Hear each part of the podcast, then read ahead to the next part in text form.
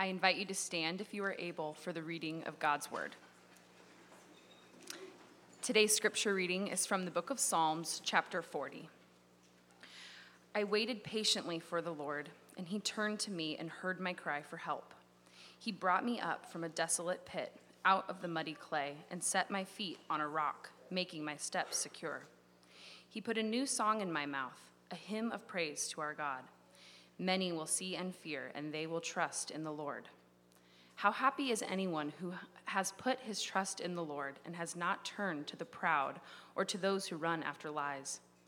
Lord my God, you have done many things. Your wondrous works and your plans for us, none can compare with you.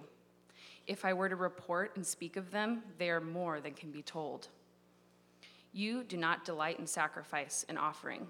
You open my ears to listen. You do not ask for a whole burnt offering or a sin offering. Then I said, See, I have come. In the scroll it is written about me. I delight to do your will, my God, and your instruction is deep within me. I proclaim righteousness in the great assembly. See, I do not keep my mouth closed, as you know, Lord. I did not hide your righteousness in my heart. I spoke about your faithfulness and salvation. I did not conceal your constant love and truth from the great assembly. Lord, you do not withhold your compassion from me. Your constant love and truth will always guard me. For troubles without number have surrounded me. My iniquities have overtaken me. I am unable to see. They are more than the hairs of my head, and my courage leaves me. Lord, please be pleased to rescue me. Hurry to help me, Lord. Let those who intend to take my life be disgraced and confounded. Let those who wish me harm be turned back and humi- humiliated. Let those who say to me, Aha, aha, be appalled because of their shame. Let all who seek you rejoice and be glad in you. Let those who love your salvation continually say, The Lord is great. I am oppressed and needy. May the Lord think of me. You are my helper and my deliverer. My God, do not delay. This is the word of the Lord. Let's move into the preaching of the word. So, this past summer, there was a, a surprise hit movie that chronicled one of the darker aspects of global culture sex trafficking. The Sound of Freedom was a movie based on a true story where children that were kidnapped and kept captive for the sake of profit and the pleasure of others, they are rescued and they are freed. It has received its fair share of critique, questioning how much it actually portrays the true story and, and how it may fail to highlight the real perils of the sex trafficking industry, yet many believe it is a beautiful movie of, of liberation. Those of you that have seen the movie, you likely remember how those working to liberate children, they concoct a plan to lure traffickers and dozens of children that are trapped to an island, and it works. Children are rescued and they are set free. And so the next scene, it shows these children laughing and playing and singing. And one of the men looks to the other and says, You hear that? That's the sound of freedom. The statement in that scene communicates a, a principle that Psalm 40, the, the text read earlier, that it's going to invite us to consider. When God's people are saved from struggle, saved from slavery, freed from oppression, delivered from desperation, the sounds that are surfaced, they are celebratory sounds and they are sweet sounds. And so the title of my sermon this morning is Sounds of Salvation. If you've been with us in recent weeks, you know that we've been engaging, it's been a darker group of Psalms, inviting God's people to lament, to experience and express sorrow and sadness. These Psalms have been engaging a theme of waiting. Psalm 37, verse 7 be silent before the Lord and wait expectantly for him. Psalm 39, verse 7 Now, Lord, what do I wait for? My hope is in you. These Psalms are testifying there are seasons, God's people, we long for redemption and rescue. We look to God for hope, but it seems like that redemption is just beyond reach. We don't yet quite have it. And this period of waiting, it concludes then in Psalm 40, verse 1. I waited patiently for the Lord, and he turned to me and he heard my cry for help. Rescue and redemption has come. The author of Psalm 40 will liken being rescued to being pulled out of a pit. So, our big idea this morning is being pulled from the pit produces powerful proclamations of praise. If you have a Bible or have a Bible app, open it up to Psalm 40. As we explore this text, we're going to consider what it means to be pulled from the pit and, the, then, and then the power of the proclamation of praise that is produced. So let's begin by looking at verses 2 and into verse 3. He brought me up from a desolate pit, out of the muddy clay, and set my feet on a rock, making my steps secure. He put a new song in my mouth, a hymn of praise to our God. So, exactly what the situation is that makes the psalmist desperate is unclear. There's some ambiguity to it. We, we might imagine the psalmist experiencing feelings of guilt, feelings of being alone, knowledge of struggling with ongoing sin, feeling depressed, having a hard time getting out of bed in the morning, feeling angry and agitated, maybe not being able to sleep or being attacked by others, having a physical body that is not functioning the way it's intended to function feelings of being isolated, feelings of being abandoned. These are all situations that we tend to acknowledge we need something outside of ourselves to rescue us. We need to be delivered. We need a rescuer. With the language the psalmist is using, we can imagine any number of scenarios as the source of desperation. Now, we know the situation is desperate because of the phrases that are used by the psalmist desolate pit, muddy clay. The English Standard Version uses the language pit of destruction and miry bog. Another phrase I came across was slimy pit. So, in using alliteration, one of the titles I played with for, for this psalm was saved from slime.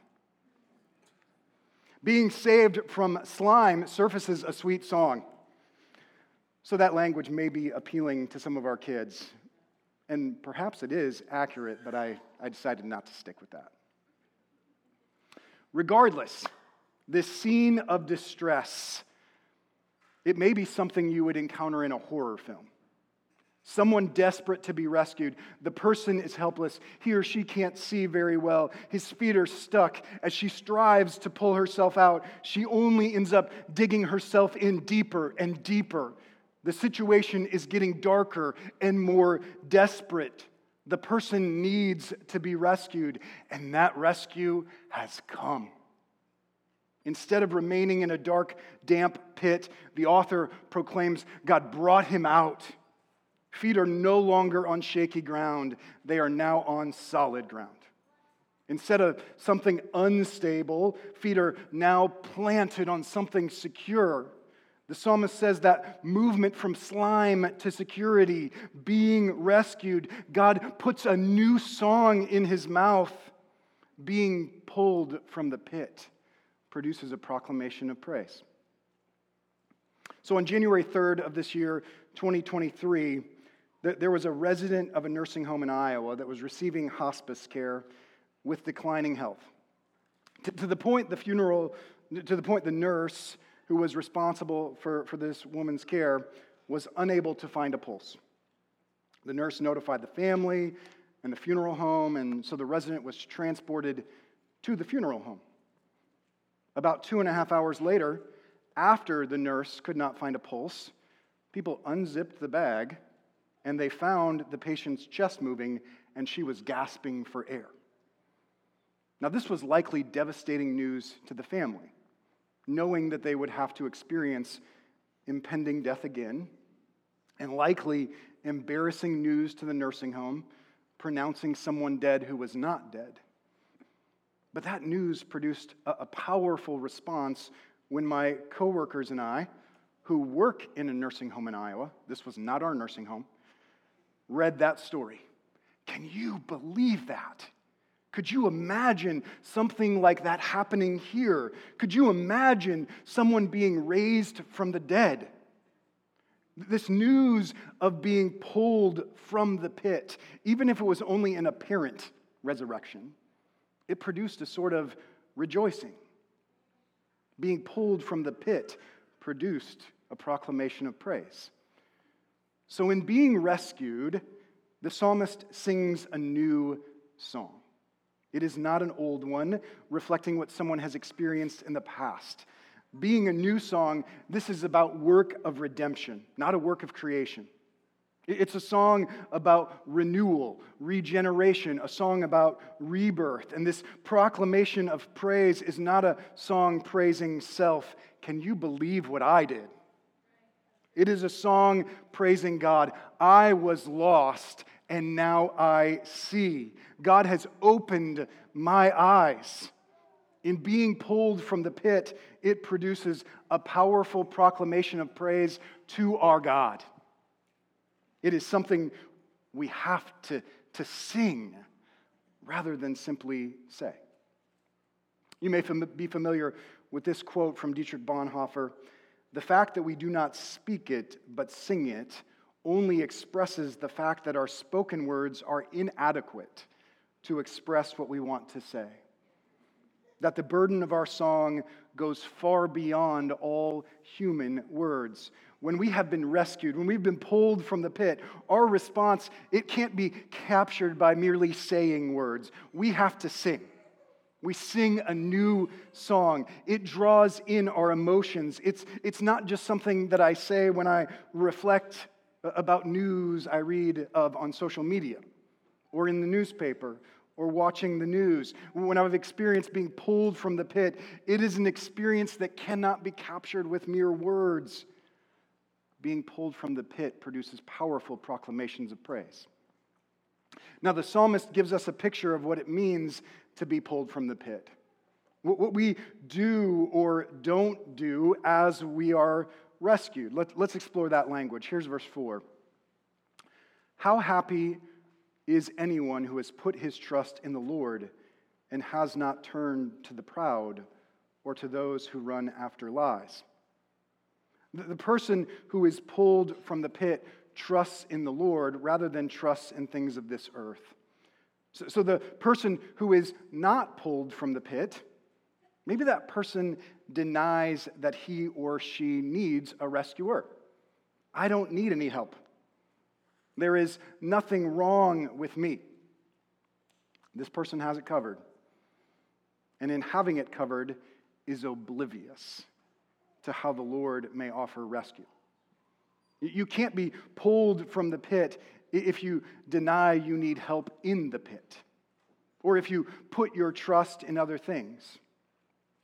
Now, in addition to this language of trusting the Lord versus trusting in, in, in, the proud, that, that needs to be happened, that needs to happen to be pulled from the pit.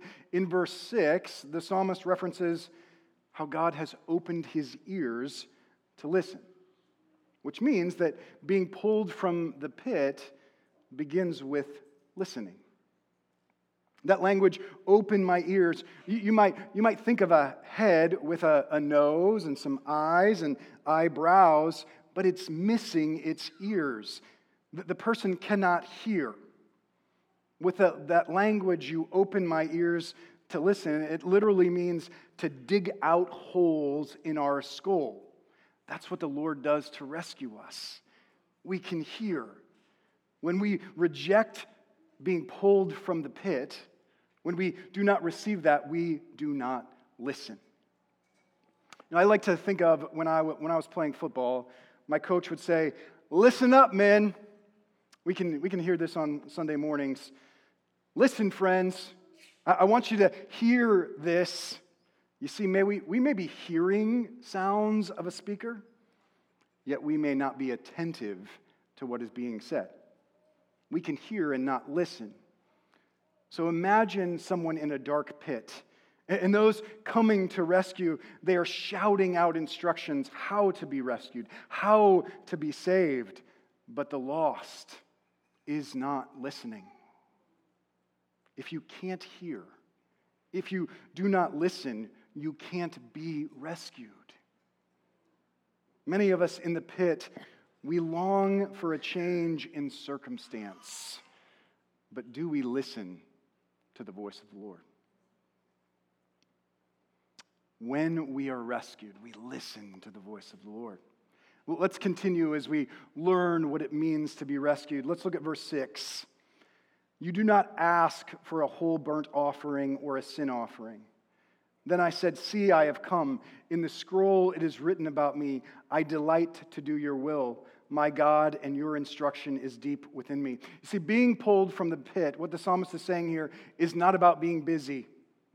It is not about producing all sorts of activity. Many try to earn God's favor or achieve rescue through self effort, through religious activity. The author is acknowledging being rescued is not about work that you do for God, but work done by God for you. Getting out of the pit isn't about pushing yourself out of the pit or pulling yourself out of the pit, but being pulled out of the pit. In this rescue, God gives us new desires. We hear God speak, we listen. The good news of redemption and rescue, it, it's not just about others. I hear that it's about me. Words, it is finished they communicate there is no more work to do to be saved. But there is work to trust in. God, God doesn't give you and I duties to perform, but He changes our hearts. As we experience rescue through renewal of an inward disposition, we want to do His will. We delight in duty. We do not look to religious works to save us, but because we are saved, because we have been rescued, we delight to do his will. Being pulled from the pit produces proclamations of praise, sounds of delight in obedience associated with salvation.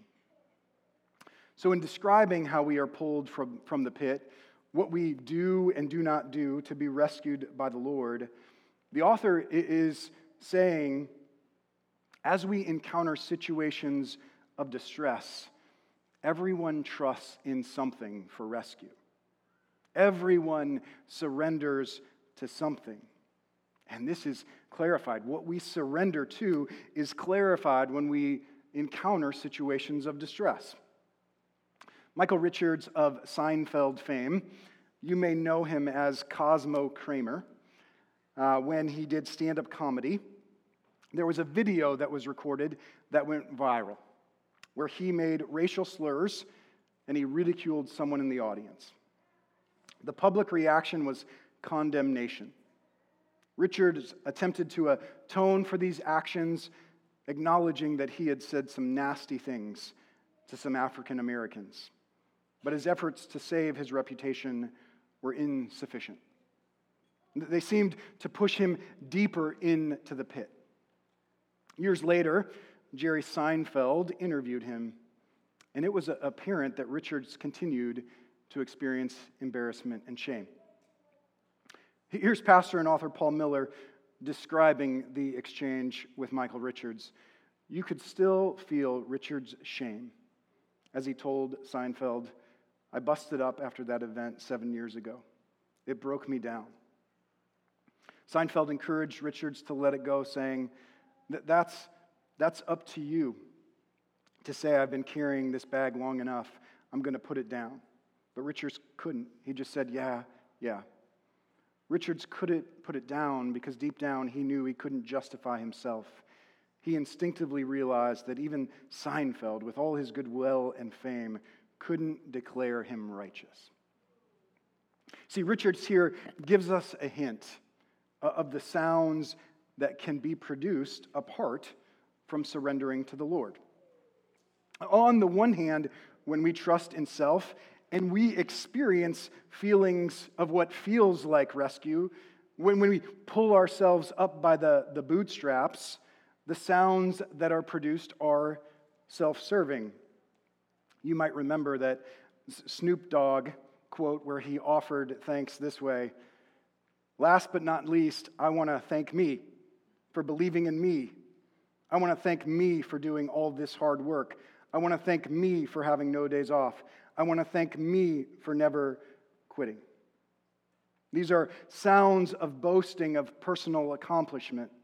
When the sounds that are produced are when someone believes he or she is the source of rescue, the source of salvation, when, when he or she has pushed or pulled himself out of the pit. The sounds that are produced reflect self sufficiency, self reliance, pride, self righteousness. That sound can lack sweetness and produce a lack of hope. It's not very powerful to many of us that are struggling. Now, on the other hand, when we trust in self and do not experience rescue, the sounds that are produced can be self deprecating and filled with shame, like what we encountered with Michael Richards. They tear down self. I'm so stupid. I'm worthless. I should be able to do it. Or maybe when focused on self, the sounds that are communicated are sounds of striving. I need to do more. Have I done enough? As Christians, we can be prone to produce all of these sounds when we forget that it is the Lord who has rescued us. When I believe that I have rescued myself and not been rescued by the Lord, that can lead to sounds focusing on self or sounds of shame and self deprecating. Last week I, I, said Psalm 39 in ending on a note of telling God to turn his face away. It would have been an ideal sermon for Good Friday. Psalm 40 is more of an ideal sermon for Easter Sunday. The, the situation of being pulled from the pit it points to our ultimate rescue and deliverance and our ultimate rescuer. You see, we have rejected our Creator. We have rebelled from imaging our God. The simple commands of obedience offered so that man and woman would flourish, those have been silenced and shunned. These are the sounds of disobedience. And that rebelling and shunning, it is not just Adam and Eve who produce those sounds. You and I do it too. It is a state of every person born Adam and Eve, born after Adam and Eve. As Romans 3:23 says, "For all have sinned and fall short of the glory of God."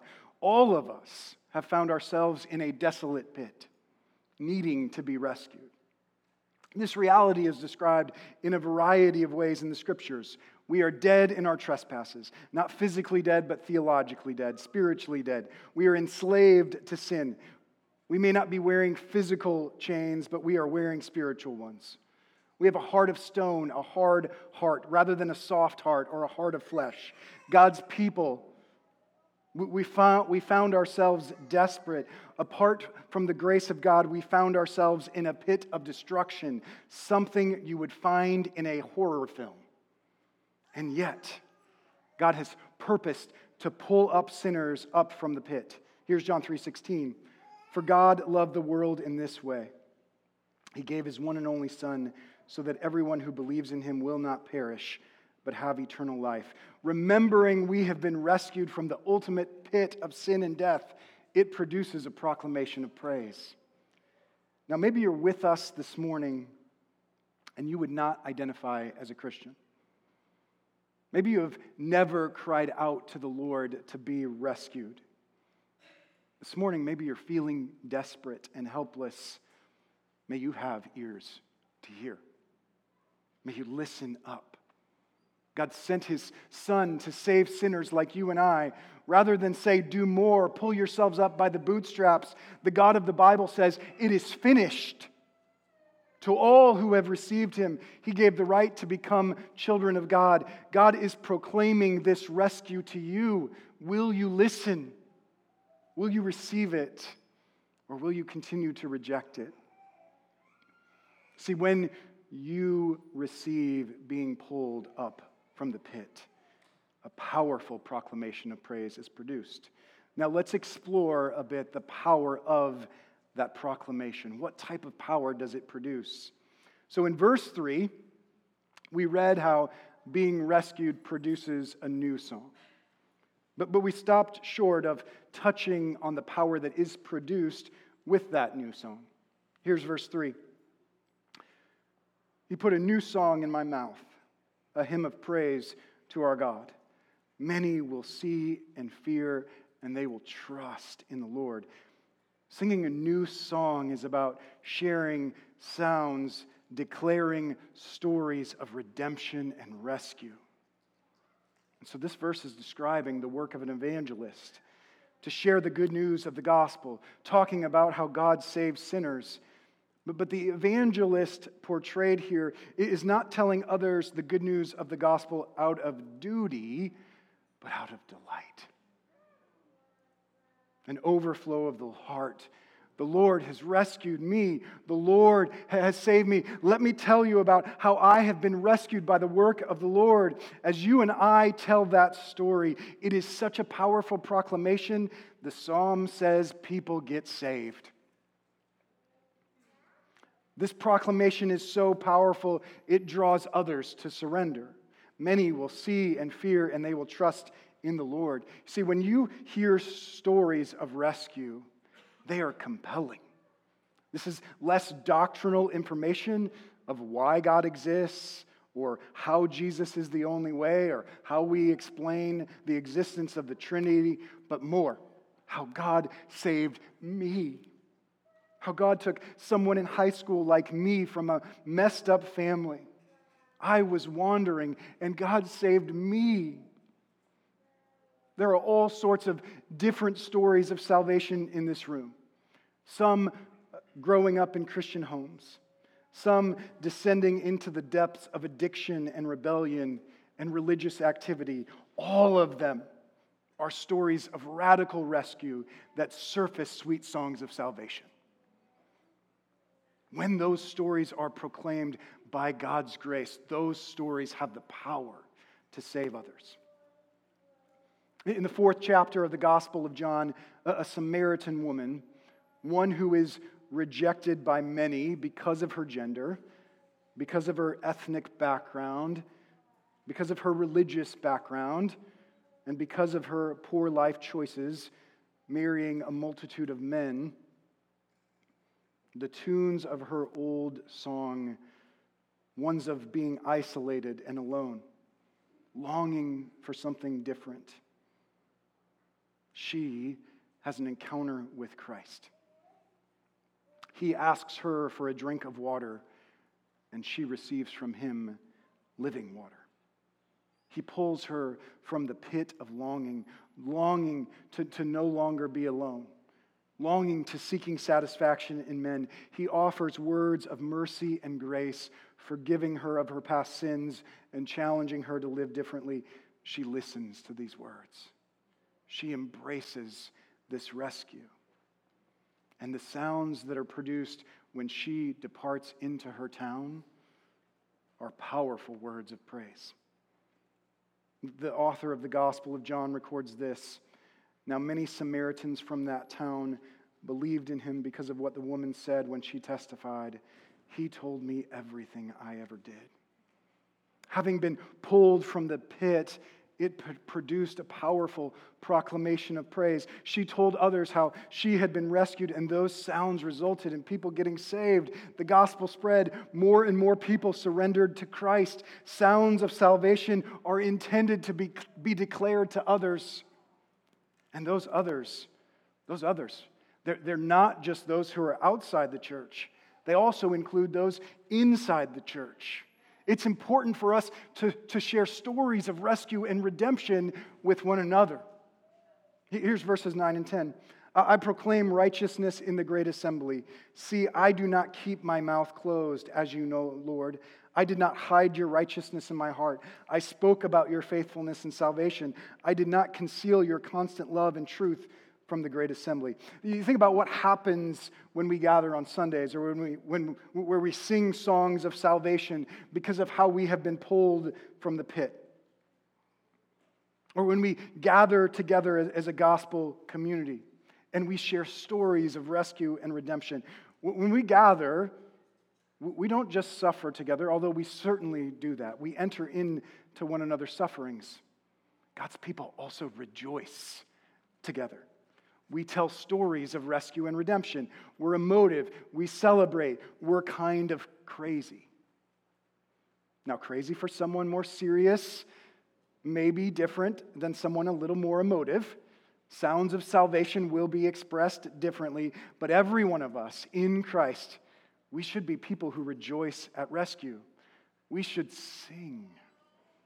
Ephesians 5 says this And don't get drunk with wine which leads to reckless living, but be filled by the Spirit, speaking to one another in psalms, hymns, and spiritual songs, singing and making music with your heart to the Lord, giving thanks always for everything to God the Father in the name of our Lord Jesus Christ.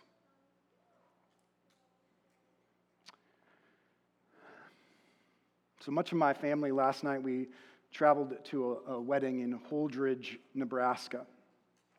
Uh, we got in about 1 a.m. Uh, so if I, if I look or seem tired, there is a legit reason. Okay, it was a family wedding. Now, much of our fa- family is churched, but they do not necessarily, they have not necessarily surrendered to the Lord. So when the, when the toasts started last night, we were encouraged to hear words and phrases that communicated more than being churched, but they, they, they, they uh, communicated surrender. See, my wife, she longs for her family to surrender to Christ, for them to experience that type of relationship. So we're out there and we run into someone who we used to be in church community with, who shared a story of the groom being pulled from the pit.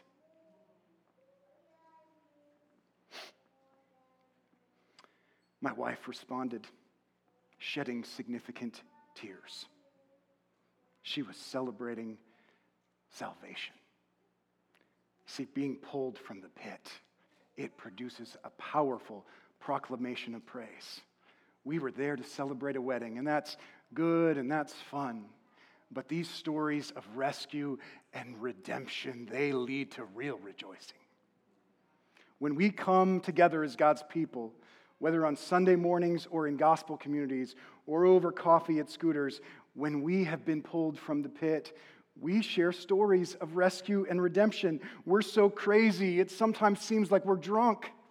We can't not talk about how God is working in our lives or in the lives of others. We talk about his character. We talk about his love. We talk about his mercy and grace. We talk about what we're learning in his word. We sing songs communicating both theological truths and experiential truths. God has changed my heart. God has changed my life. God has saved me from the pit.